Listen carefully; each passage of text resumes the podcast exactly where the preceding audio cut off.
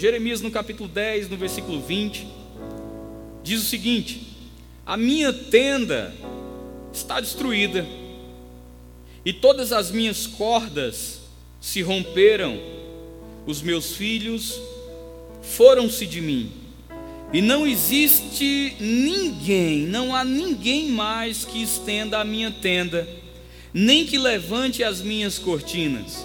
Aí o versículo 21 diz assim: Porque os pastores se embruteceram e não buscaram ao Senhor, por isso não prosperam, e todos os seus rebanhos se espalham. Que palavra forte, né? É, a Bíblia está falando aqui sobre um homem que está lamentando. E ele diz assim: Não tem ninguém para estender minha tenda, todos os meus filhos se foram, eu estou sozinho, está em total desolação. E é interessante porque eu sei que existe uma discussão, muitas, muitas vezes as pessoas falam né, sobre essa, essa questão de, de filho ou filha espiritual. E eu quero te dizer, sim, isso é real. Por quê? Porque a Bíblia fala em 1 Coríntios, Paulo se dirigindo ali aos eleitos, né? E ele fala: Olha, eu quero que você entenda uma coisa. Tenha muitos mentores, mas saiba que pai vocês têm apenas um. Então existe uma paternidade espiritual. Paulo se referindo a Tito, ele diz: Tu, meu filho amado. Quantos estão comigo? Ele diz: Tu, meu filho amado. Quatro vezes Paulo se dirige a Timóteo e ele se dirige a Timóteo falando: Timóteo, meu filho. Quantos vocês sabem que Timóteo não era filho de Paulo? Você já descobriu isso? Mas ele se dirigia dizendo: Timóteo, meu filho. Timóteo, meu filho. Timóteo, meu filho, sempre com uma paternidade, sempre trazendo conselhos paternos. Então a igreja, na verdade, ela é uma grande família. Quantos podem dizer um amém nessa noite? A igreja é uma grande família. E como uma grande família, existe uma paternidade, existem filhos e filhas. É errado, pastor, chamar de filho ou chamar de filha? Eu digo de forma nenhuma. Como eu falei, Paulo se dirigiu pelo menos quatro vezes a Timóteo dizendo: Filho amado, né? filho na fé. Existe aqui a, Bíblia falando em Coríntios, dizendo: Olha, tenha muitos mentores, mas pai, você só tem um. E Paulo estava tendo mesmo esse cuidado paterno que ele tinha com as igrejas. Você está comigo? Mas aqui ele está dizendo em Jeremias: olha, filhos e filhas, né? Não tem mais ninguém para armar a tenda. Os meus filhos se foram e, e a tenda está desolada. E eu acho interessante porque ele diz o motivo. Ele diz assim: por quê? Então o porquê aqui está dando uma explicação. Ele diz: Porque os meus pastores se embruteceram. Aí a Bíblia diz: E não buscaram ao Senhor. Aí depois a Bíblia diz: Por isso não prosperam e todos os seus rebanhos se espalham. O que é que eu concluo com isso? Existem filhos e filhas espirituais? Sim. Agora, o que é que a Bíblia está dizendo sobre os pastores? Muitos se embruteceram endureceram o coração, e a Bíblia diz: e não buscam ao Senhor, se não buscar o Senhor, não prospera.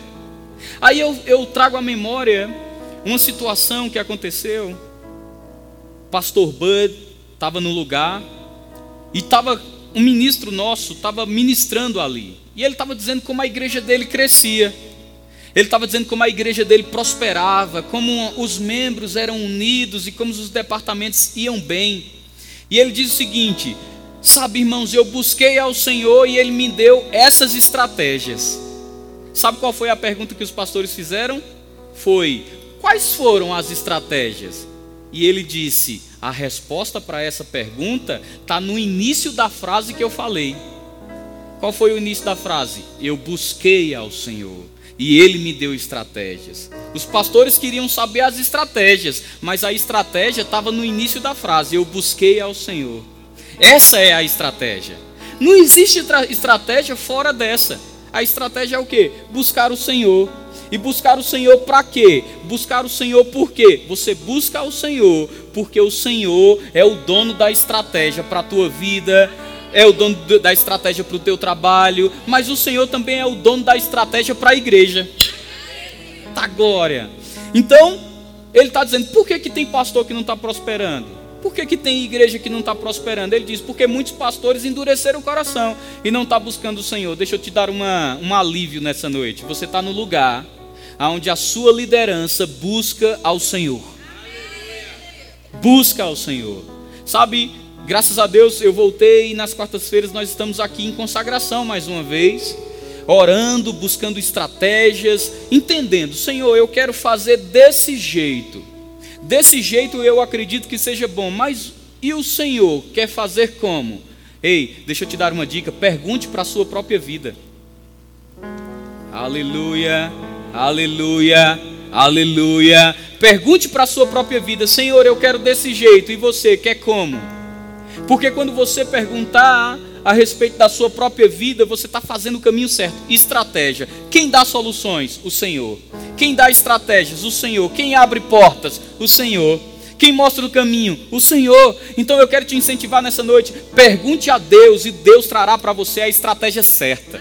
Deus trará para você o método certo. Agora, irmãos, sabe, nós estamos aqui, como eu falei, é uma grande família e nós estamos crescendo. Algumas pessoas vieram de outros lugares, outros vieram de outras igrejas, e está tudo bem. E eu não sou uma pessoa que eu sou fechada para receber orientações ou para receber conselhos, não. Mas não significa que o que funciona em uma igreja funciona na outra. Hã? Por quê? Porque cada igreja, Deus tem um plano para cada povo. Deus não criou igrejas em séries. Ele também não criou pastores em séries vai funcionar assim, vai funcionar assado. Não, Deus fez o que? Ele criou chamados pastorais, né? O chamado pastoral, para cada pastor ele deu uma visão. Para cada visão nasceu uma igreja, veio um povo. E eu digo para você, quando o povo está ligado à visão, se o pastor não é um pastor embrutecido, como a Bíblia está falando, a Bíblia está dizendo que tem um resultado. Qual é o resultado? O povo prospera, a igreja prospera. Ei, meu irmão, eu quero que você dê uma olhadinha em volta aqui, olha em volta. Deixa eu te falar uma coisa, não vai ficar do jeito que está. Nós estamos prosperando, estamos avançando, mas deixa eu te dizer outra coisa também. O meu legado, o legado da liderança dessa igreja, não é deixar esse prédio bonito. O nosso legado é que a tua vida avance baseado em um pastoreio de alguém que busca o Senhor. É perigoso você estar tá de, debaixo de um pastoreio onde o coração do homem está embrutecido está endurecido, mas é privilégio estar tá debaixo de um pastoreio que você tem certeza, busca ao Senhor, ora pela minha vida. Sabe como é que eu oro por essa igreja? Eu pego a lista do WhatsApp. Aí eu vou orando, nome por nome, nome por nome, família por família. Aí depois eu vou para a lista dos visitantes e eu vou orando, nome por nome, família por família. E sabe de uma coisa? Muita coisa vem no meu coração. Eu digo, é uma ótima ideia. Aí o Senhor diz: me busca me pergunte. Aí quando eu pergunto ao Senhor, o Senhor diz: talvez fosse, mas por esse caminho aqui aconteceria isso, recua. Por esse caminho aqui aconteceria aquilo, espera mais um pouco. E sabe de uma coisa, eu volto a dizer: porque os pastores se embruteceram e não buscaram o Senhor, por isso não prosperam e todos os seus rebanhos se espalham. Eu não vejo um rebanho se espalhando. Eu vejo nesse lugar um rebanho se ajuntando ajuntamento de pessoas. Eu tive duas semanas fora, eu estou olhando alguns rostinhos aqui, tem uns que eu não conheço. Que é isso? Ajuntamento. A igreja está crescendo, o corpo está avançando. E sabe, irmãos, deixa eu te dizer uma coisa: quando buscamos ao Senhor, Amanda, a estratégia vem.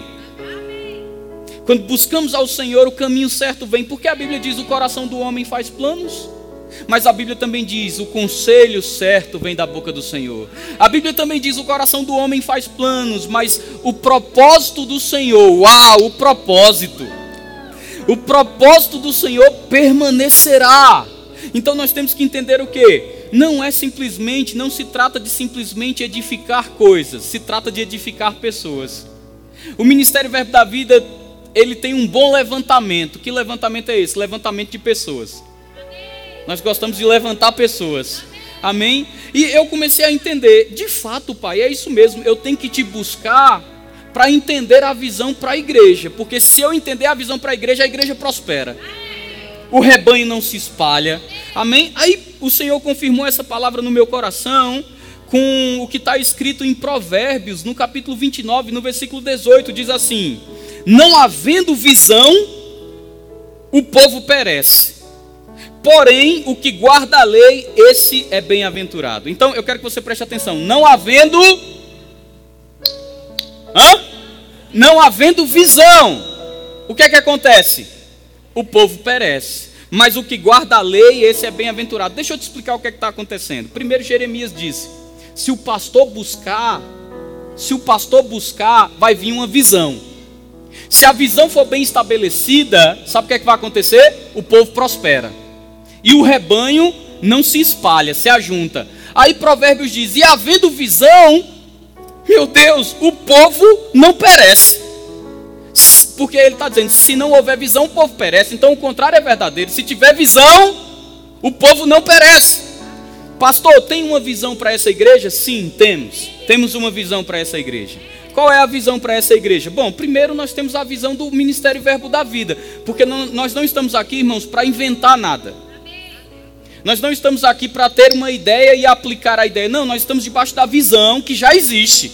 Essa visão já existe, é a visão do Verbo da Vida. Nós temos um jeito de ser, temos uma maneira de ser, e eu não me envergonho disso. Eu quero dizer, eu sou um levantador da bandeira que diz: temos um jeito de ser, temos um jeito de nos portar, temos uma visão, temos um jeito de crer, temos um jeito de nos vestir, temos um jeito de, nos, de falar, temos um jeito da doutrina. Irmãos, eu não abro mão da visão. Agora, debaixo dessa visão, entendendo que eu estou nessa igreja, o Senhor comunica ao meu coração uma visão específica. E a visão daqui fica muito claro. Nós postamos textos, você posta foto nas redes sociais e a visão é o que? Somos mais de mil somos dois mil, somos três mil, somos quatro mil, somos cinco mil, somos dez mil, porque a visão é grande. A visão inclui a Aparecida, mas a visão se estende pelo Goiás e pelo Brasil. Aleluia! O que é que o Senhor pensa para essa igreja? Bom, não é segredo para quem anda mais perto de mim que eu quero trazer o rema para cá. Né? Inclusive eu tive com o nosso apóstolo Guto e eu falei para ele, apóstolo, eu queria muito levar o rema para Aparecida, mas eu sei que tem um rema em Goiânia. E ele me interrompeu e disse: "Para com isso avança, faz o projeto que eu vou aprovar. Sabe por quê? Porque tem espaço para todo mundo crescer. Ele já me interrompeu, já me cortou e fez: faz o projeto e avança, porque tem espaço para todo mundo. Aparecida é grande, irmão. Aparecida é muito grande. Tem um povo aí fora esperando por nós. Tem um povo aí que está esperando o ajuntamento de um povo forte, mas que levanta uma visão. Eu não estou aqui para inventar a minha visão, eu não estou aqui para pregar o que eu acho, eu estou aqui para te dizer: tem uma palavra, tem uma visão, tem um jeito verbo da vida de ser, e nós estamos inseridos nele. Aleluia, aleluia, aleluia. Qual é o restante da visão, pastor? Bom, eu creio num centro de cura operando nesse lugar. Porque o Senhor falou comigo muito claro: vai começar a aumentar a unção de cura sobre a sua vida, vai começar a aumentar a visão de cura sobre os ministros, vai começar a aumentar a visão de cura sobre o povo, a unção de cura vai começar a aumentar sobre essa igreja. Eu fui para a conferência de ministros e uma irmã me parou e disse: Eu vi, eu vi você pregando, gente sendo trazida em macas, e eu vi médicos com pranchetas tentando entender o que está acontecendo. Talvez você diga, ah, isso, é, isso daí eu já ouvi gente recebendo isso. Não importa, talvez tenha recebido e não creu. Eu digo, a profecia que eu recebi, eu estou misturando com fé. E eu estou chamando nas quintas-feiras, eu estou chamando nos domingos enfermos para esse lugar porque nós cremos numa palavra, meu irmão, que se impor as mãos serão curados. Não é por minha causa, mas é por causa do Senhor e da unção que Ele quer manifestar nesses últimos dias a unção de cura. Aleluia. Pastor Bud falou, ele disse: Eu vou terminar os meus dias pregando cura. E ele disse: haverá um grande avivamento no Brasil e no Verbo da Vida sobre cura. Então as nossas quintas-feiras são o que? Cristo, aquele que cura. A visão que Deus me deu é o que? Centro de cura vai operar nesse lugar. E nós vamos receber ministros de fora para treinar os ministros de dentro para operar em cura. Aleluia. E futuramente? Bom, futuramente eu creio em escola de ministros funcionando aqui também. Eu creio em coisas grandes. E eu creio, faz parte da visão que está no meu coração que daqui treinaremos ministros para que possamos espalhar, espalhar esses ministros por Aparecida com novas obras. Creio nisso. Ministros serão treinados. para que possamos ter outros verbos da vida, porque eu acho para Aparecida de Goiânia um verbo da vida muito pouco. E não é da minha alçada, mas eu acho que para Goiânia um é pouco. E eu acho que para Anápolis um é pouco. Eu creio mesmo. O Senhor expandindo a visão, não só minha, mas dos pastores desse lugar, para que haja novas obras. A luz de um não apaga a luz do outro.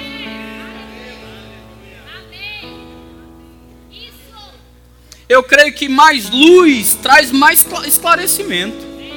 Você notou que tem duas queimadas? Vamos resolver para quê? Para que haja mais luz. Agora, quando acender aquelas duas, essas daqui não vão deixar de ter brilho. Vão continuar brilhando, vão continuar florescentes. Ei, meu irmão, vamos trabalhar com levantamento de pessoas. Levantamento de pessoas, levantando pessoas, acreditando em pessoas, investindo em pessoas. Uau! Não tem prazer melhor do que você investir em pessoas e ver pessoas progredindo, avançando. Então, essa é a visão do meu coração.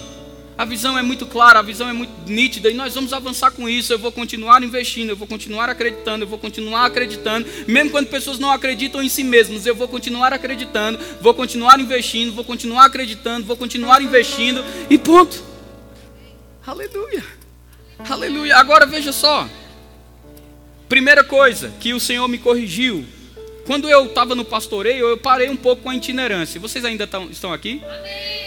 Eu parei um pouco com a itinerância. Eu pensei assim: eu vou ter mais tempo para me dedicar de, e dar de mim às pessoas. Vou visitar mais, vou aconselhar mais, vou ter mais tempo, né, para estar tá na igreja e tudo. E eu estava escutando um homem de Deus esses dias e ele falou algo que chocou meu coração. Ele disse assim: quando Deus me chamou para o pastoreio, Ele não me chamou para dar mais de mim para as pessoas.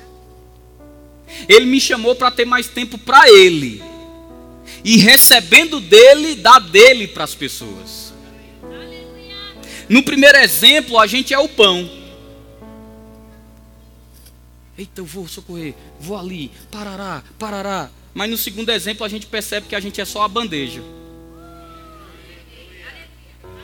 A gente é só a bandeja. Ou seja, eu recebo dele. Oh Senhor, o que é que o Senhor quer para essa igreja? Qual é a mensagem de hoje? O que é que tem para o povo? Aí Deus faz, é isso. Aí eu venho aqui, ó. No final de contas, somos servos. Você entende? Aí Jesus ele mostra qual é o segundo papel de um pastor. Ele diz assim, João 10, 11: Eu sou o bom pastor. Aí ele diz: O bom pastor dá a vida pelas suas ovelhas. Aí ele continua dizendo: Mas o mercenário, o que não é pastor, de quem não são as ovelhas, perdão, mas o mercenário e o que não é pastor, de quem não são as ovelhas, vê vir o lobo e deixa as ovelhas e foge. E logo as arrebata e são despedaçadas. Ora, o mercenário foge porque é mercenário e não tem cuidado das ovelhas, mas eu sou o bom pastor e conheço as minhas ovelhas, e das minhas ovelhas sou, sou conhecido. Parece que Jesus está dizendo assim: o primeiro lugar é receber a visão, mas o segundo lugar é cuidar do povo. É cuidar das ovelhas. Ter cheiro. Ó, pastor tem que ter o quê? Um cheirinho de ovelha mesmo. Você está comigo? Então o pastor ele, ele tem que vir com cuidado. E Jesus está dizendo: quando é um mercenário, ele não quer saber do povo. Mas eu quero te dizer, rapaz, eu amo cada um de vocês. Cada um, cada um. Eu amo, eu amo, eu amo, irmão, eu amo. Eu, eu, eu sou homem, eu tenho muitos defeitos, muitos, mas tenho uma, eu tenho uma virtude que eu quero falar essa noite. Para não falar só do defeito, né? Eu vou ressaltar uma. Rapaz, eu amo. Eu amo. Meu amigo, eu posso ter muito defeito, mas que eu amo, eu amo. Eu amo. Tá aqui o Espírito Santo habitando em mim e ele sabe do que eu estou falando. Eu amo um por um. Eu amo, meu irmão. Aleluia. E eu tenho aprendido que o pastor ele tem duas partes do cajado. Uma é curvada, né? Que é para quê? Trazer para perto. Ei, rapaz, vai por aí não, chegue. Mas a outra é a ponta, que é para quê? De vez em quando a ovelha tem que levar uma tamancadazinha. Putuf! Eita! Não, calma, tá tudo. Oh, passou.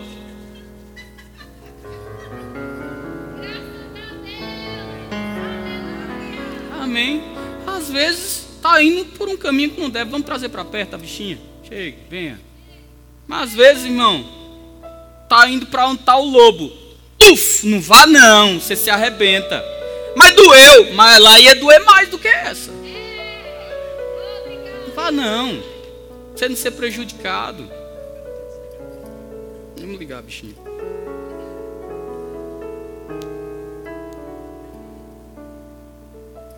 Liga aqui para mim, por favor. Então existe outra parte que é para quê? Porque é para trazer para perto, mas às vezes para dar uma repreensãozinha, né? E para que é a repreensão? Para que você não peque, para que você não se desvie, para que você não se arrebente, para que você não se dê mal. Porque, irmãos, uma coisa é estar tá aqui, ó. Outra coisa é estar tá aqui. A visão de cima é melhor. Mas tem criança que se você der um brinquedo que tem ali peça de 3 a 5 e você dá, ela se engasga, não é para ela. Então tem coisas que a gente tem que fazer o quê? Não vou dar agora. Por quê? Porque vai machucar você. Mas eu quero! Mas não vai ter. E aprender a dizer não é uma das partes mais difíceis do pastoreio. Por quê? Pastor quer pastor quer todo mundo pertinho. Mas o Senhor tem me alertado esses dias. Dois aninhos, né? Da criança, está começando agora a ter que ouvir não. Posso? Não. Ué, não.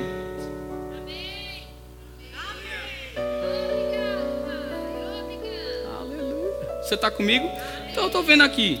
O bom pastor dá a vida pelas suas ovelhas. Jesus acreditava que o pastoreio é um ofício que é capaz de entregar, de se doar a própria vida pelas ovelhas. Uau! Uau! Entregar a própria vida por quem ama. Entregar a própria vida por aquele que ele está pastoreando. Irmãos, eu quero te dizer, eu quero me doar e eu quero dizer, não é um peso.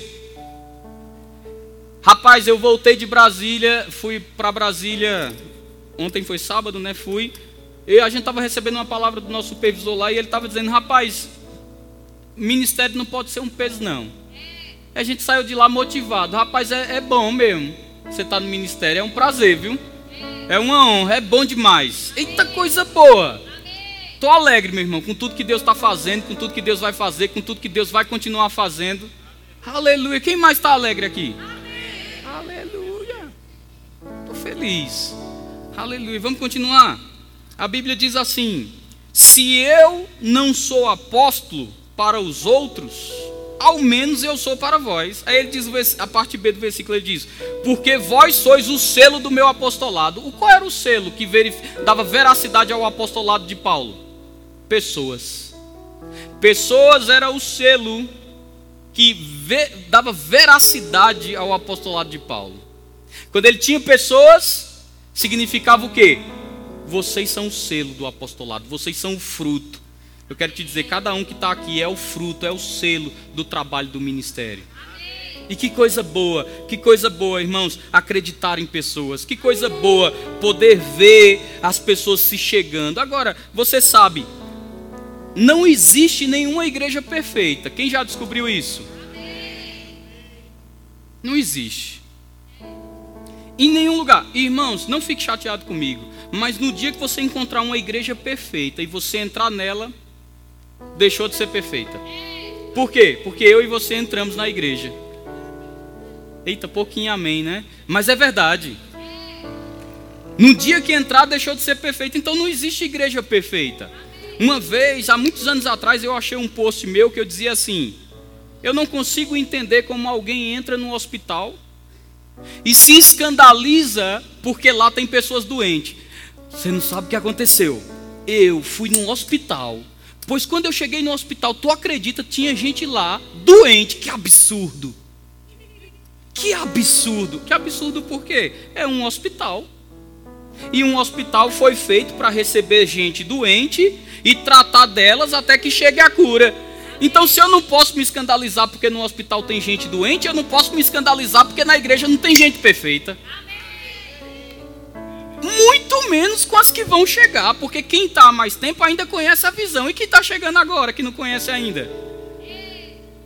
Hã? Então, o que é que eu tenho que entender? Rapaz, se eu não me escandalizo porque no hospital tem gente doente, eu não posso me escandalizar de jeito nenhum, porque na igreja tem gente que não está perfeita. Inclusive eu, inclusive você que está me ouvindo agora. Sem perfeição. Amém? Agora estão aqui para quê? Para ser tratada. E se Jesus arrebatar a igreja? Vai e vai continuar sendo tratado.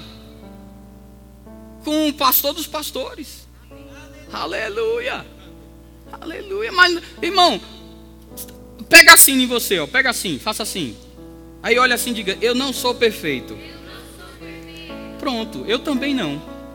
Então, seja bem-vindo à família. Você está aqui, você vai ver gente errando. Aleluia. Agora deixa eu te dizer uma coisa. Provérbios no capítulo 14, no versículo 4, diz assim. Provérbios 14, 4. Diz assim, ó. Vou beber água. Deixa eu molhar as palavras, peraí. Pronto. Diz assim, Provérbios 14, 4. Não havendo bois, o estábulo fica limpo, mas pela força do boi, há abundância de colheita. O que é que a, o que é que a Bíblia está querendo dizer? Imagina um estábulo. Imagina ele sem boi. Se não tem boi, significa que não tem esterco. Você está comigo? Agora, se o boi está dentro, tem o que? Esterco. E o que é que a gente vai ter que fazer? Limpar. Você está comigo? Aí ele, o que a Bíblia está querendo dizer é assim: tu quer um estábulo sem esterco? É só tirar os boi. Quer uma igreja sem defeito? Manda o povo embora. E vá também.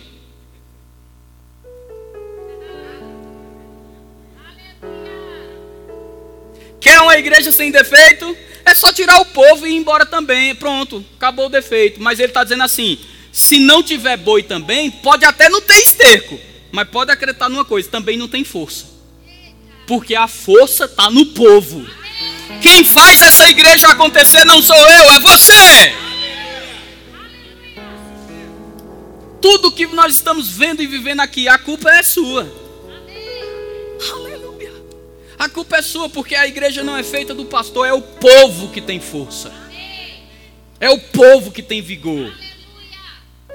Então a Bíblia está querendo dizer o quê? Quer acabar com os problemas? Manda o povo embora, porque se tiver gente, tem problema. Se tiver ser humano, tem problema. Agora, se também tirar os seres humanos, não tem força. Então você está aqui e eu quero que você entenda: essa igreja não é perfeita. O pastor de vocês, muito menos.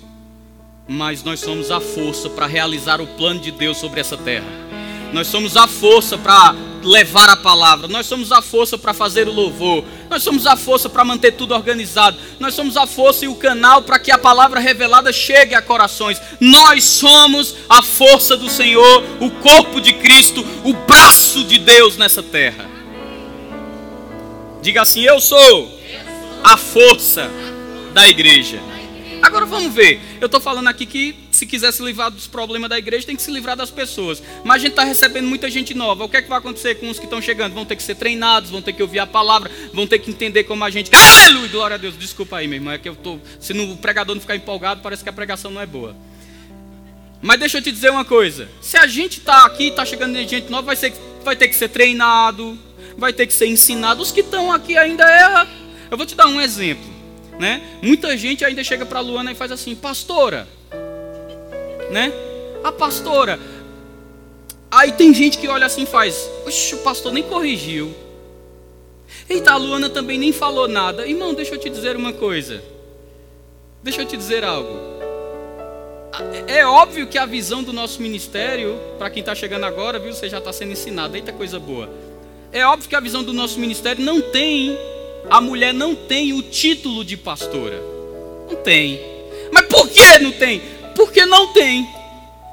Aleluia. Mas deixa eu te dizer uma coisa. Isso não tira e não diminui em nada a autoridade que a Luana tem sobre a vida de cada um. Porque ela não tem o título de pastora, mas pastoreia comigo. Hã? Vamos lá? Aí tem gente que até olha assim e faz, parece que o pastor gosta, parece que a Luana gosta. Não, não é que a gente não gosta, não é que a gente gosta, mas é que existe um processo de ensinamento. Porque até quem está aqui, que já está mais, há mais tempo, ainda está crescendo na visão. Eu estou crescendo na visão. Meu irmão, você não tem ideia da somatória de livro novo que tem aí. coisa nova que a gente vai aprendendo dentro da visão, dentro da visão. Tem história do, do pastor Bud que às vezes eu não conheço, eu estou sabendo agora. E daí, tem um processo, e nesse processo eu não vou, meu irmão, não é o meu jeito, não é o meu estilo de liderança, eu não faço assim. Pastora, ei rapaz, não é pastora não. não. Não é assim, não é assim que se trabalha não, irmão. Pelo menos não é a visão que Deus me deu. Depois eu chamo a pessoa cuidadosamente e digo: olha, aqui a gente não chama de pastora, não é pastora. No outro dia, sabe o que é que acontece? Vê a Luana. Sabe o que é que faz? Pastora! Eu vou fazer o quê? O único jeito de acabar com o problema é mandar embora. Eu vou mandar embora não, porque é a força. É para isso que o Senhor me chamou, para ter gente, onde tem gente tem problema. Agora, o processo de aprendizagem é assim. Um dia, meu irmão, um dia vai começar a entender. Eita, irmã Luana, tudo bem? Como é que vai? Agora deixa eu te ressaltar mais uma vez aqui, deixar claro para você. O fato de não ter o título de pastora não quer dizer que a Luana não pastoreia comigo. E não quer dizer também que ela não tem autoridade. Inclusive, na Constituição fala que ela é a vice-presidente. Então, se você quiser honrar minha vida, mas tratar a Luana de qualquer jeito quando eu não estou, aí eu vou te dizer uma coisa: você não está me honrando.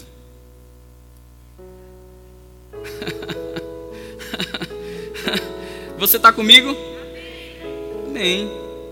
Luana falando, sou eu falando, irmão. Aleluia. Marcos, no capítulo 3, no versículo 13. Marcos 3, 13. Vamos lá? Diz o que? E subiu Jesus ao monte e chamou para si os que ele quis, e vieram. E nomeou os doze para que estivessem com ele e os mandasse a pregar. Olha isso que show. Aí depois diz assim, ó: e para que tivessem o poder de curar as enfermidades e expulsar os demônios. O que é que a Bíblia está dizendo? Jesus estava orando, terminou de orar, recebeu uma direção de quem ia estar com ele e foi chamando. Ei, ei, ei! Ele foi chamando os doze que ia estar com ele. Hã? Aí olha o que Jesus disse: Pedro, irmão, tu imagina quando Jesus disse assim: dentro dos meus discípulos aqui eu quero chamar, quero chamar Pedro. O povo olhou assim, lá vai. Agora imagina, pescadorzão, bronzeado, cabelo desarrumado, as unhas grandona, mal encarado, chegando ali, e Jesus chega, Pedro. Eu? É, Pedro, você. Aí chegou lá na frente, olhando para o povo. Pedrão. Aí ele disse assim: Quero chamar também uma outra pessoa. Vem, Tomé. Aí o povo, ei, Tomé! Quem é que chegou lá na frente? Tomézão. Tomé deve ter ido lá para frente pensando assim: será que foi ele errou meu nome? Será que ele queria me chamar mesmo? Ou será que ele se enganou? Eu acho que ele se enganou, porque Tomé tinha a prática de duvidar de tudo, né? Então Tomé já foi duvidando. Eu acho que ele errou aí em me chamar, hein? Jesus está bem não. Depois quem é que ele chama? Hã? Mateus. Meu amigo, quem que era Mateus? O povo era cobrado deles um imposto que era um absurdo. Eles, eles simplesmente maltratavam do povo. E Mateus era um compatriota que servia ao governo para extorquir os irmãos com esses impostos. Será que Mateus era querido deles? Não. Mas ele disse: Mateus, vem cá. Eu acho que o povo olhou assim e fez. Uh... E lá está indo Mateusão, cobrador de impostos, lá para frente.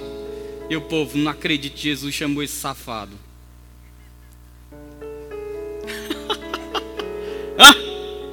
Eu não acredito não que Jesus chamou ele não. Aí tá lá Mateus. Aí depois chamou quem?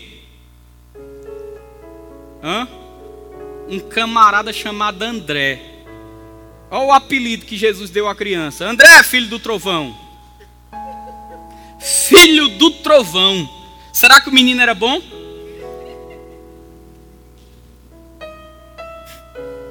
Hã? Figura boa, só peça boa, meu amigo, no time de Jesus. Só gente boa. O melhorzinho que Jesus chamou era Judas. Era, era o mais bem relacionado. Era o que falava melhor, o que lidava bem com dinheiro. Era o melhor.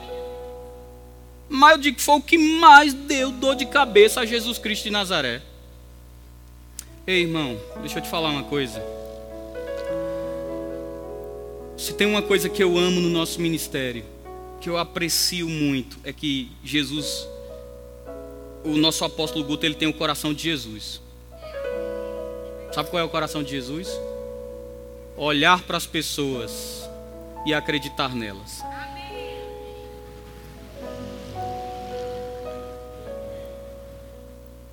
Je, ó, o nosso apóstolo, ele tem o coração de Jesus. Sabe qual é a frase que ele diz? Nós não estamos aqui para construir um grande ministério, estamos aqui para levantar grandes pessoas. Sabe qual é a outra frase que o Guto diz? Nós não somos um ministério de uma estrela, nós somos um ministério de uma constelação. Agora eu fico olhando. O melhorzinho era Judas. Deu mais trabalho a Jesus porque traiu ele, né? Mas eu fico pensando o seguinte: mesmo assim, meu irmão, Jesus acreditou em um por um. Acreditou nessas pessoas aqui eu fico vendo pastores, né? Que levantam pessoas, acreditam em pessoas, às vezes são traídos. Mas eu digo, isso dá o direito de deixar de acreditar em pessoas? Não dá. Porque no dia que eu deixo de amar pessoas, no dia, no dia que eu deixar de acreditar em pessoas, é o dia que eu descubro que o meu negócio não é ministério.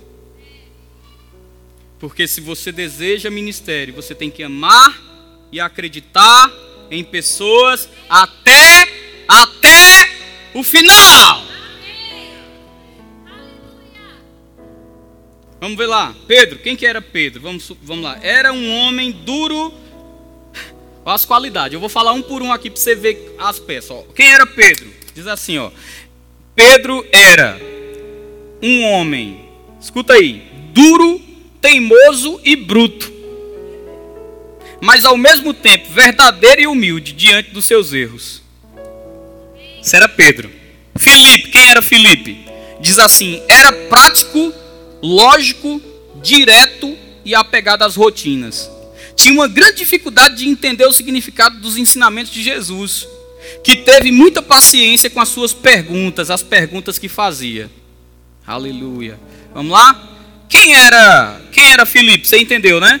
Agora, quem que era João? Olha, João, escuta aí. Você está aqui ainda? Quem que era João? Era um jovem de muita fé que deixou a pesca para seguir o Senhor Jesus com o seu temperamento forte. Foi impelido, foi apelidado de filho do trovão.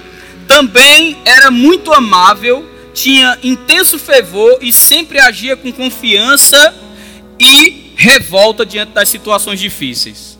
Tiago Menor. Quem era Tiago Menor? Era pastor de ovelhas, muito sincero.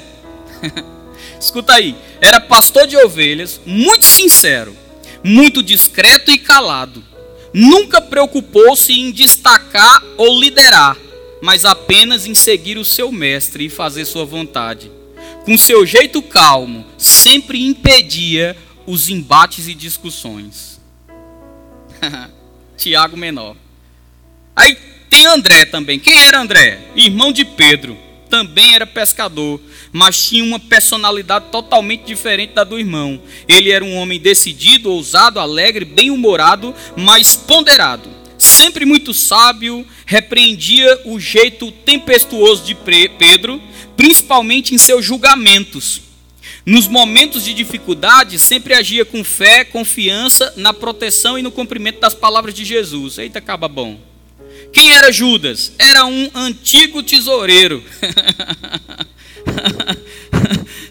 Desculpa, irmão. Eu, eu, eu, presta atenção aqui, tá bom? Quem era Judas? Era um antigo tesoureiro que largou tudo para seguir o mestre. Era considerado pelos companheiros um homem leal, íntegro e instruído. Sua ambição pelas riquezas materiais, porém, era a sua fraqueza. Foi derrotado por sua própria ganância, ganância ao aceitar trair Jesus por 30 moedas. Perturbado pelo que fez, cometeu suicídio.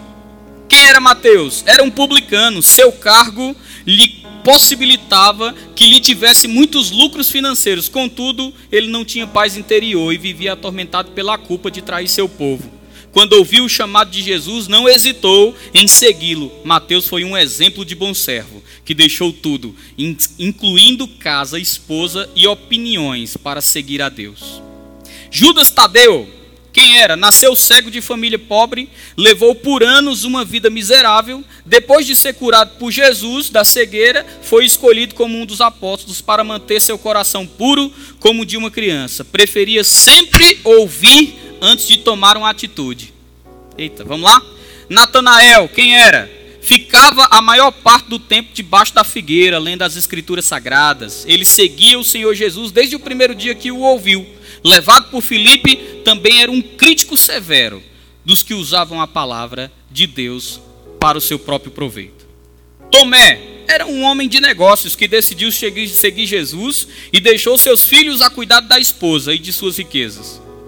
Era conhecido como incrédulo, porque estava sempre preparado para o que pudesse dar errado, mas na verdade era um precavido exagerado. Tiago Maior, irmão de João, era pescador, estava entre os discípulos mais íntimos de Jesus, um homem impetuoso que também recebeu o apelido de filho de trovão, por parte do mestre. Mesmo tendo muita fé, Jesus o repreendia para refrear a sua língua e controlar a sua raiva. Tiagão.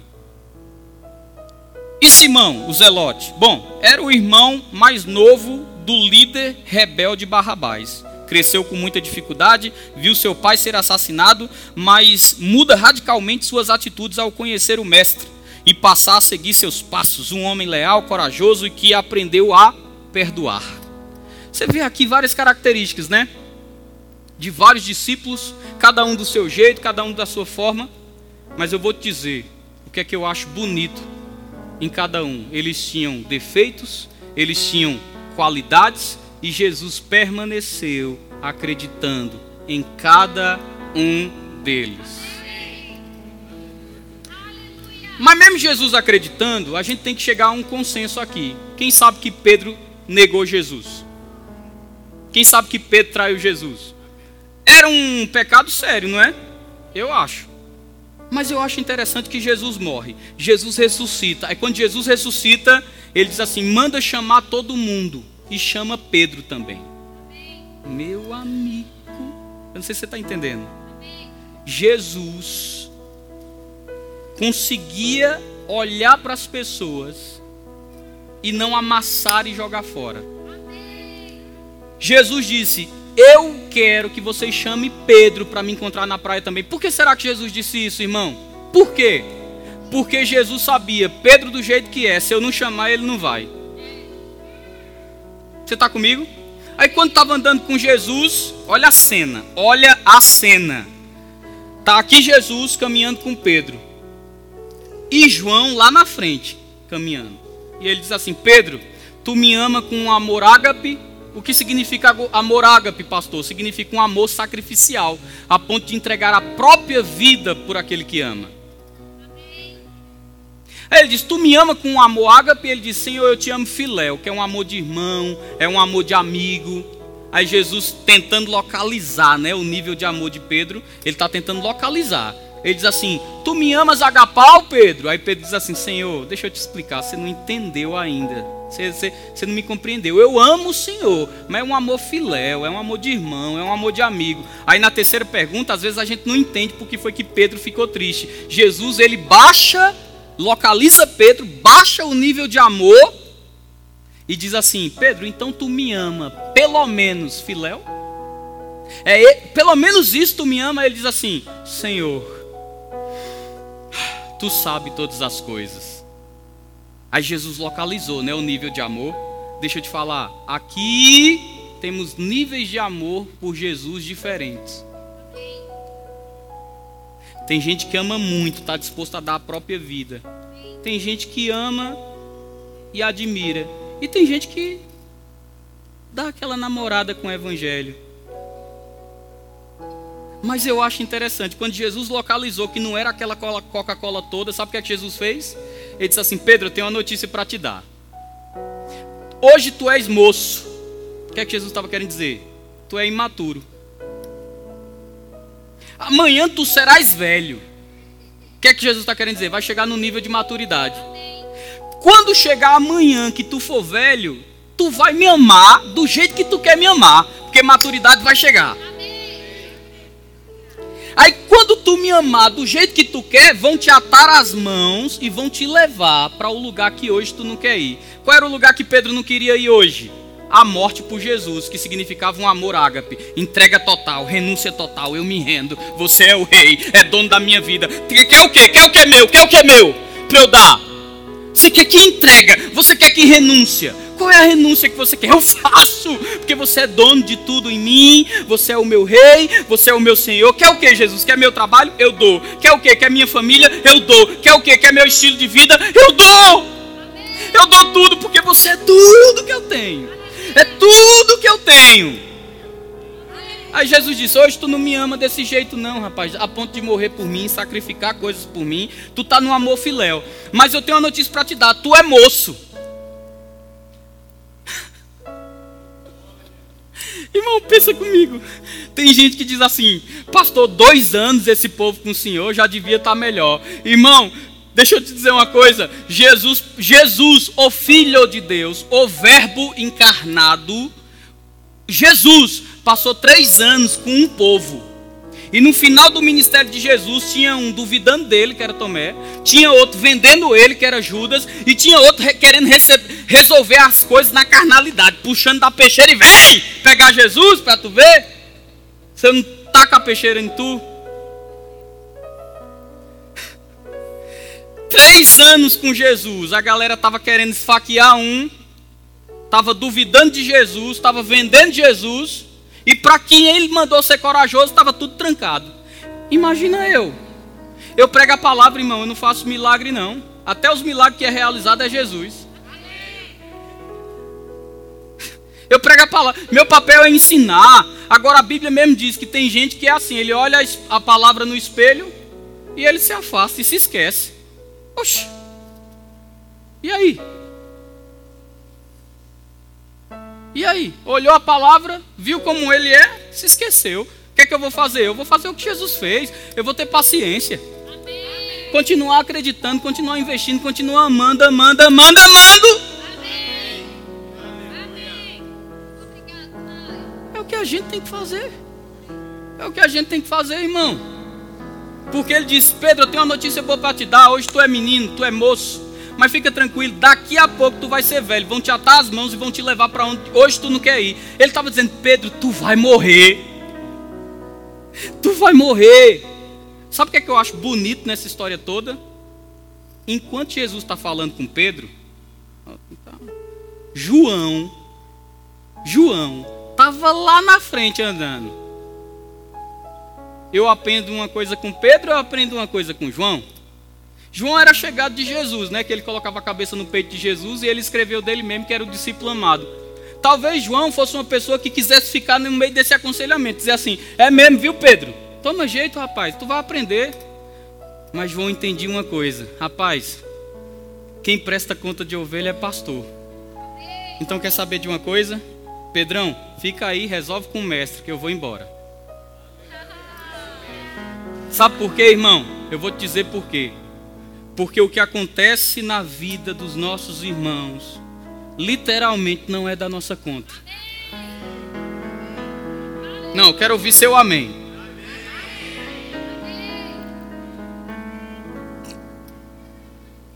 Aí tem gente que fala assim: Ah, mas o pastor não repreende. Aí, não sabia que você era Deus, não, mãe.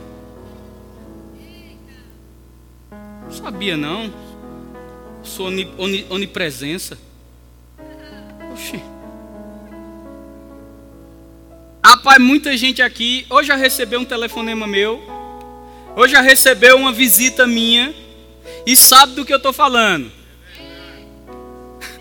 Aleluia. Mas irmão, deixa eu te dizer uma coisa. Se não, você não recebeu, se não foi você repreendido, faça como João, continue correndo sua carreira. Deixa Pedro tratar com Jesus, deixa Jesus resolver com Pedro. É Jesus resolvendo com Pedro, Pedro com Jesus e João na frente, na dele.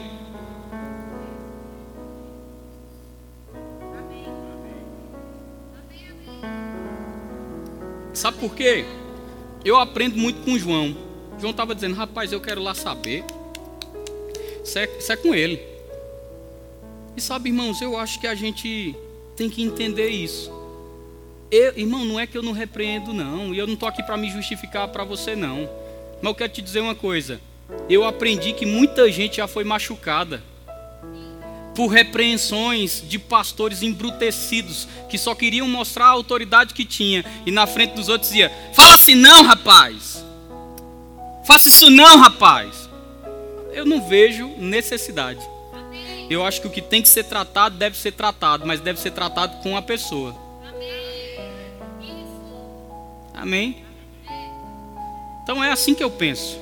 E eu acho que é assim que todo mundo tem que pensar. Eu acho bonito demais, meu irmão João caminhando lá na frente, chegado de Jesus, mas caminhando na dele. Agora, a gente aprendeu com João, né? Vamos aprender com Pedro? Pedro acabou de receber uma notícia. Que notícia foi? Jesus disse: Tu vai morrer. Aí Jesus olhou, ele olhou para Jesus. Eu fico pensando: se fosse eu, Jesus dizendo assim para mim: Tu vai morrer. Eu ia dizer assim: Jesus, quando, hein? Ou então eu ia dizer: Jesus vai ser como? Vai doer? Jesus, quantos anos eu tenho? Sabe qual foi a pergunta de Pedro? Ele viu João lá na frente e disse assim: Tá bom, eu vou morrer e ele, hein? Vai acontecer o que com ele? Eu aprendo com João a não tomar conta da vida de ninguém. Eu aprendo com Pedro uma coisa: às vezes a gente está tão preocupado com a vida da outra pessoa que a gente esquece o plano de Deus para a nossa própria vida. E sabe o que é que eu vejo? Ele, diz, ele sabendo que vai morrer, ele diz assim: e ele? Vai acontecer o quê? Aí Jesus olha para ele e diz: Ô Pedro, se eu quiser que ele fique vivo até que eu venha, é da tua conta? Se eu quiser que ele viva até o arrebatamento, o que é que tu tem com isso, Pedro? Aleluia. Agora, olha só isso, irmão. Presta atenção. Pedro está escrevendo sua epístola. Uau, virou coluna da igreja. Virou alguém importante. Ei, irmão, eu dou graças a Deus por esse ministério. Que nem eu acreditava em mim. Hoje eu olho para a nossa igreja, não está pronta não, mas eu olho assim, eu fico, rapaz, só pode ser Deus. Só pode ser o Senhor. Dois anos a igreja avançando desse jeito. Tanta gente boa, tanta gente. Rapaz, a gente tem gente boa demais aqui. E mais chegando. Eu fico olhando assim, eu falo assim, rapaz, só pode ser Deus, só pode ser o Senhor. Eu fico olhando assim, Aí, irmão, deixa eu te dizer uma coisa. Eu estava lá em Brasília, o pastor Joselito disse que chegou e o pessoal preocupado lá com algumas coisas que estava com uma programação de reforma para fazer. O povo meio apertado, preocupado. Ele fez: Gente, o que é está acontecendo? Deixa eu falar um negócio para vocês. Toma aqui, ó. Essa é a chave do meu carro. Entregou. A tesouraria ficou louca. Disse: Não, pastor, você já renunciou muita coisa. Você não vai dar seu carro. Ele disse: Deixa eu dizer uma coisa. Eu cheguei aqui dirigindo um Unozinho velho cair nos pedaços. O Deus que me fez prosperar hoje vai me fazer prosperar do mesmo jeito. Irmão, eu só tenho uma coisa por essa igreja aqui. Por essa igreja eu tenho uma coisa. Além de amor, gratidão. Gratidão por todos vocês que fazem o que fazem, que e eu sei que não fazem para mim, porque se fizer para mim tá errado. Tá errado. Faz o que faz para Deus. Amém. Eu sou grato, a, eu sou grato ao Senhor. Tem uma igreja muito boa, um povo muito bom, generoso, próspero. Amém. Aleluia. Mas deixa eu te dizer uma coisa. Quando eu vi essa atitude dele, eu fiz, rapaz, é mesmo, a gente tem que lembrar das coisas. Porque Jesus, ele, Pedro escrevendo a carta dele, ele disse assim: Irmãos, eu estou escrevendo a vocês porque eu estou prestes a deixar o meu tabernáculo, como também de antemão o Senhor Jesus me anunciou. Quem sabe aqui o que é deixar tabernáculo? É morrer, né, irmão? Porque se você vai deixar o tabernáculo, só pode ser porque o teu espírito vai sair do corpo. Você está comigo? Ele disse: Eu estou prestes a deixar meu tabernáculo, como Jesus me anunciou. Mas tem uma coisa que eu quero falar para vocês. Para que mesmo depois da minha partida, para que depois que eu parta, quem está me ouvindo ainda?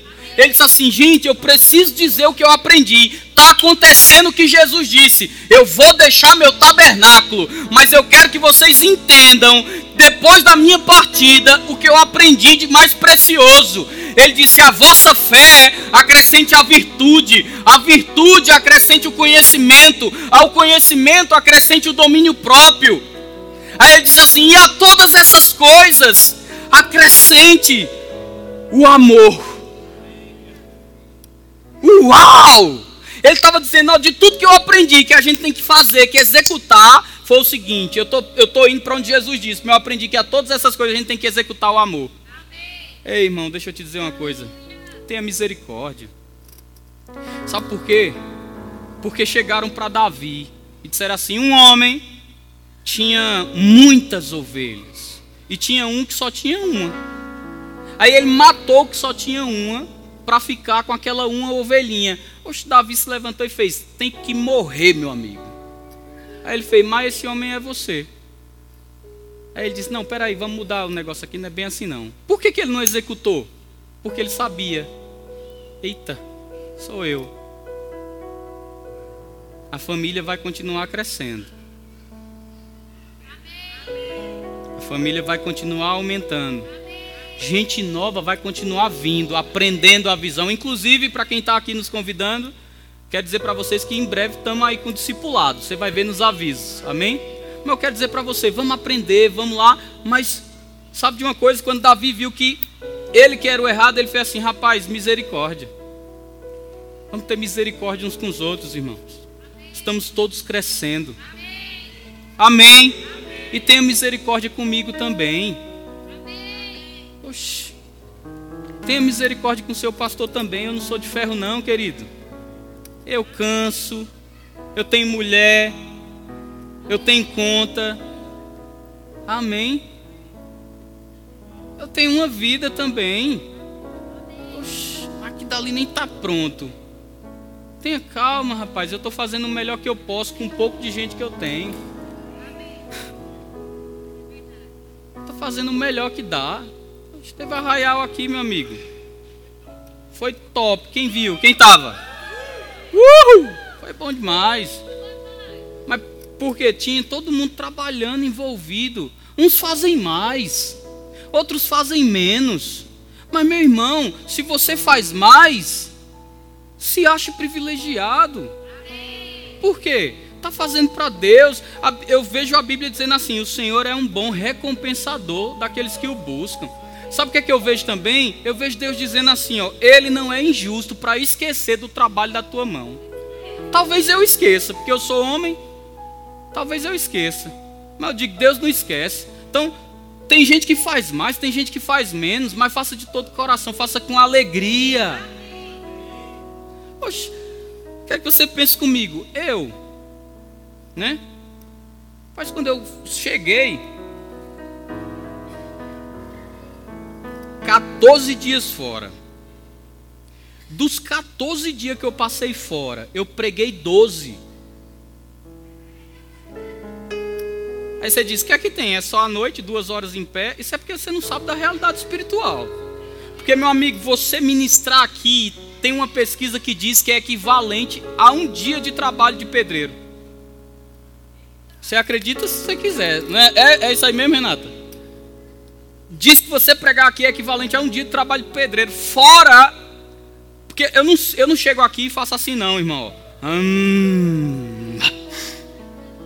Aí chega os versículos, chega a inspiração. Não, eu estudo, eu estudo, irmão. Eu estudo. Ah, mas você prega, tem tanto exemplo você dá repetido, tanto versículo, porque tem muita gente nova.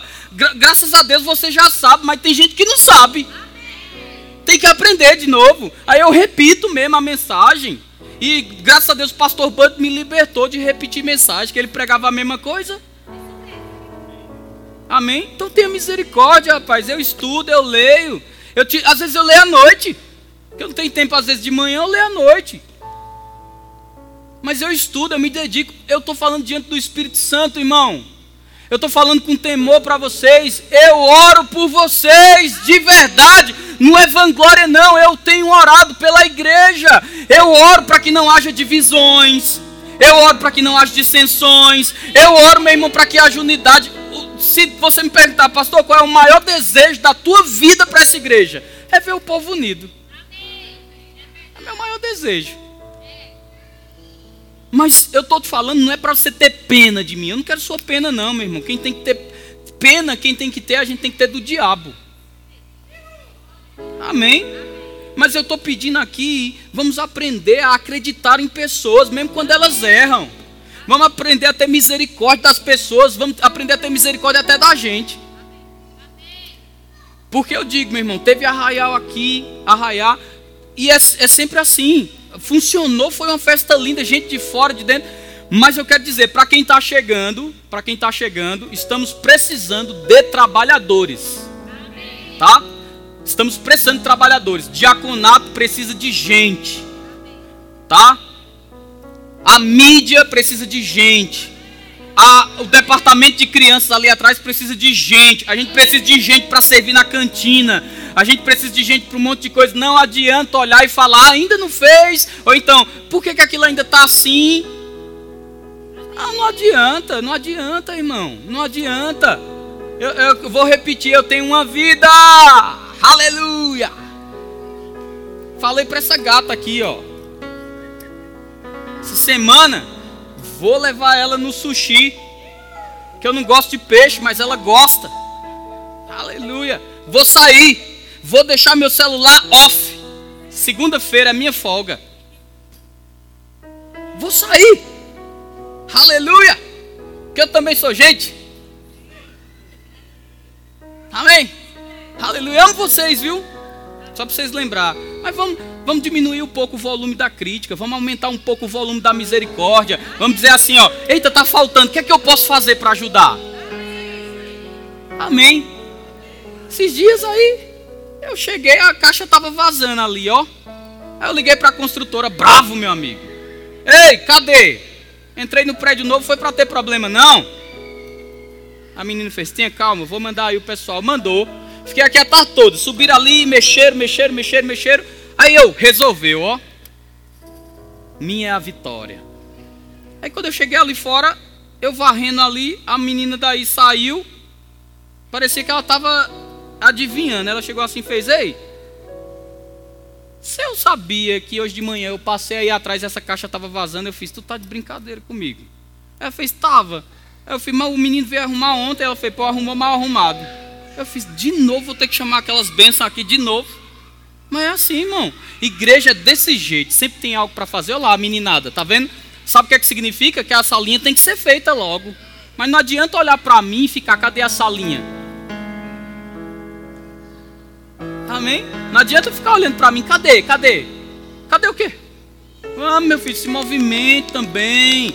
Isso daqui não é meu, não. Ó, você sabia que se eu comprar essa caixa de som, quando eu sair dessa igreja, se um dia eu sair, você sabia que eu não levo nada?